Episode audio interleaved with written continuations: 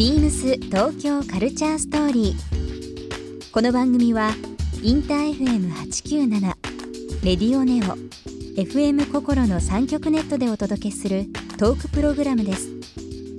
案内役はビームスコミュニケーションディレクターの土井地博。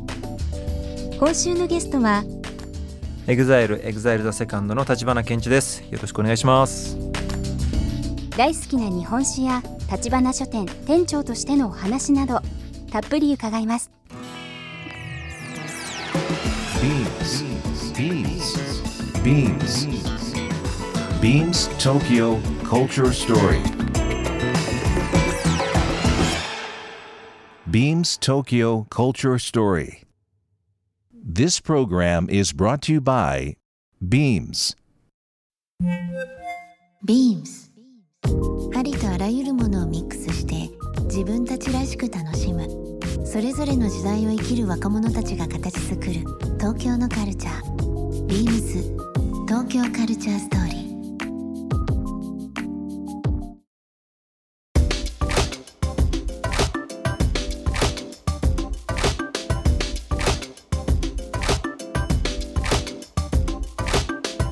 ビームスコミュニケーションディレクターの土井地博です、えー今週のゲストはですね立花健一さんになります。こんばんは。こんばんは。ご無沙汰してまご無す沙汰してます。よろしくお願いしよます。ろしくお願いします。嬉しいです。この間いつでしたっけね？ちょっと数ヶ月前かな。はい。連絡もらって「はい土井さん今仙台にいるんですけど 美味しいご飯屋さんどこですか? 土井地さんも美味しい店知ってるイメージです」から日本全国の。ねもうあの昼間からあのやり取りして楽しかったですよ、はい。ますあその前もあのいろいろご飯行かせていただいたりだとか、あのもうね舞台も、まあ、ツアーもそうですけどそうですね。いただいたり。いありがとうございました。や本当にあの健二君もう僕の中ではあの年も近いですけど、はい。すごい才能あふれる大好きな、えーありがとうございます。勝手ながらですけども大好きな友達です。嬉しいです。よろしくお願いします。お願いします。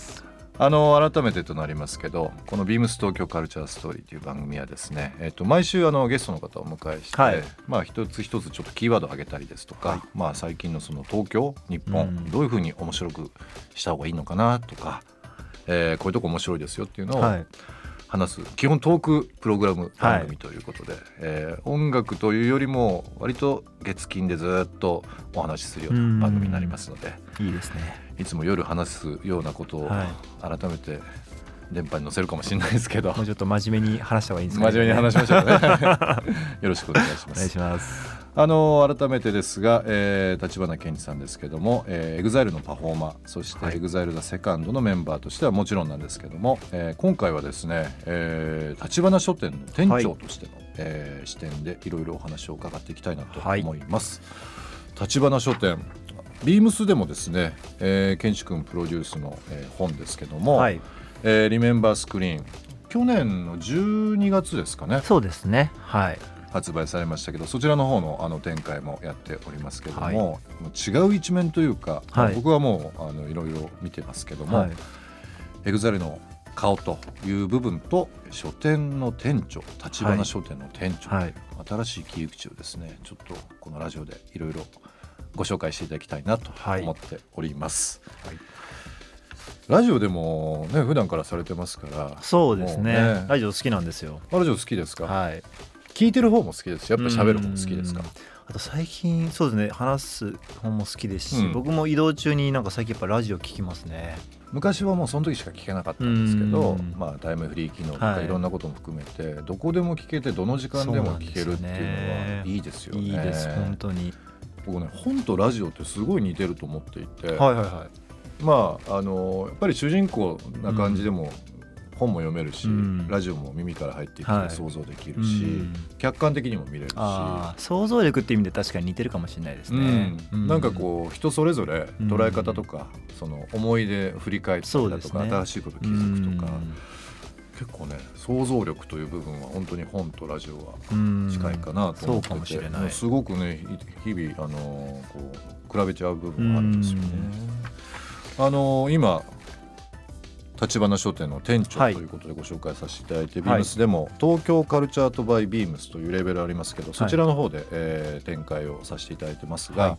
あのリスナーの方に改めてですけど、えー、と立花書店とはというのをご説明ちょっとしていただきたいなとそう思っておりですね。立花書店でまあ普通の、うん。まあ、書店とは言ってますけど普通に街にある本屋というイメージとはちょっと違って、はい、まあ場所としてはうん。ネット上にあるんですけど、まあ、その URL があって、うん。で立花書店に行くと、まあ、僕だったりそれこそ以前も土井さんにもはい。ご紹介いただきましたけれども、い、ろんな方々のうん。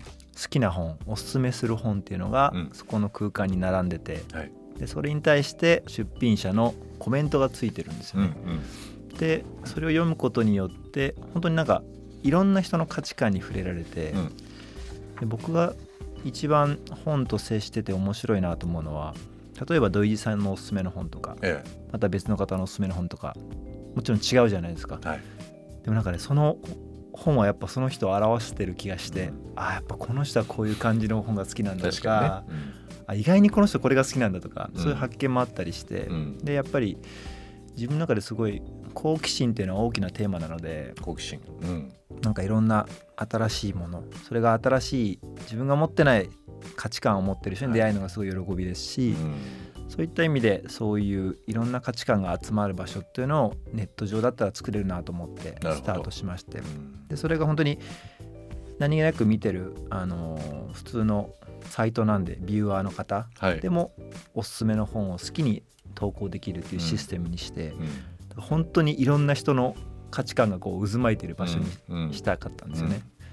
でまあそれが、まあ、ある程度本が溜まってきた時にまあありがたくもいろんなお話をいただいて、はい。まあ池袋の三省堂さんとか。あれは去年のそうですね。12月ですか？はい。うん。年明けに、あのー東京の八重洲ブックセンターエースブックスですね。もう本屋の聖地ですからねそうですね。この2つはね。でちょうどついこの前はあのー日比谷、ミッドタウンの。はい。えっと横にある日比谷シャンテの方あシャンテンの方ですよね。中で日比谷コテージ、HMV& ブックさんの中でもちょっとやらせていただいて、まあネット上で空間あの展開しているものを実際リアルな店舗に落とし込むっていう企画も季節は決めずに、うん。いいタイミングが来たらやってる感じですね。でそこで本を手に取ってもらってもちろんあの買ってもらったら嬉しいですし逆にそこで何か新しい発見があったらいいなと思ってやってる感じですね。ウ。ェブのその一番最初のタイミングっていうのは、はい。もうどれぐらい前になるんですか？それは去年のうん。5月、6, 6月ですかね。うんだからちょうど6月。もうちょっとあ、まあちょうど1年ぐらいか。ちょうど一年ぐらいですね。でも1年で自分のやりたいことがそうなって形でうリアルな部分まで、まあ大変だったでしょうけど、はい。あっという間にこう形になっていったんですね。いやでもねめちゃくちゃ面白くて、うん1年でまさかここまでできると思ってなくて、うん。本当にまあいろんな方の投稿がなければ始まらないことなんで、うん。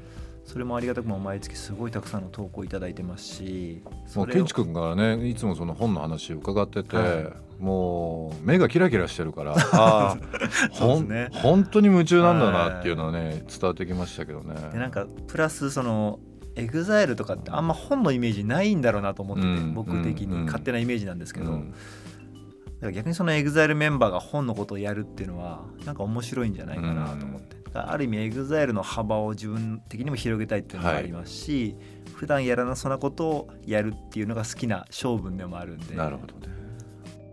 あの、はい。その EXILE のメンバーで、まあ、はい。 EXILE でその本のイメージがねないというふうにありましたけど僕でもちょっと前から、ってい。うかもう結構前時間経ちますけどよくそのアーティストさんとかグループの,、あの会報誌的な部分でファンファンに向けてのすり物とかって、まあ、昔からあるじゃないですか。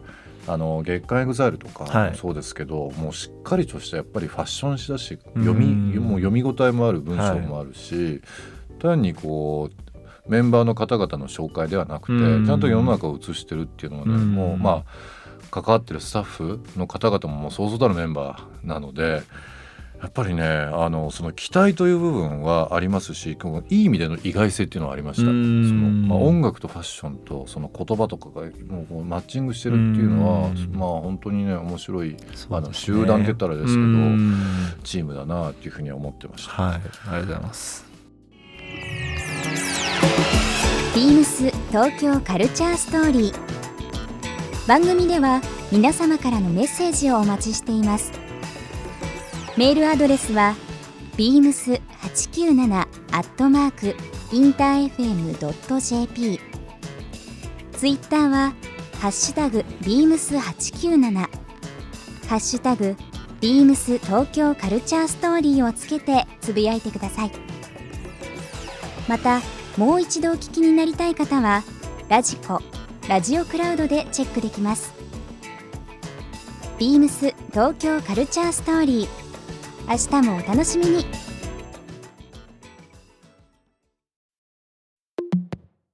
ビームス。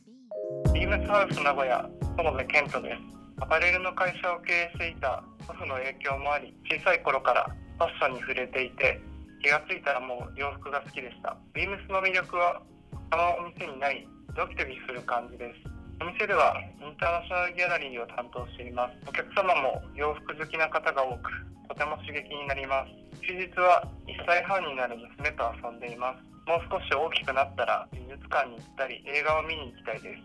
そしていつか家族でヨーロッパ旅行にも行きたいです。ビームス東京カルチャーストーリー Beams Tokyo Culture Story. This program was brought to you by Beams.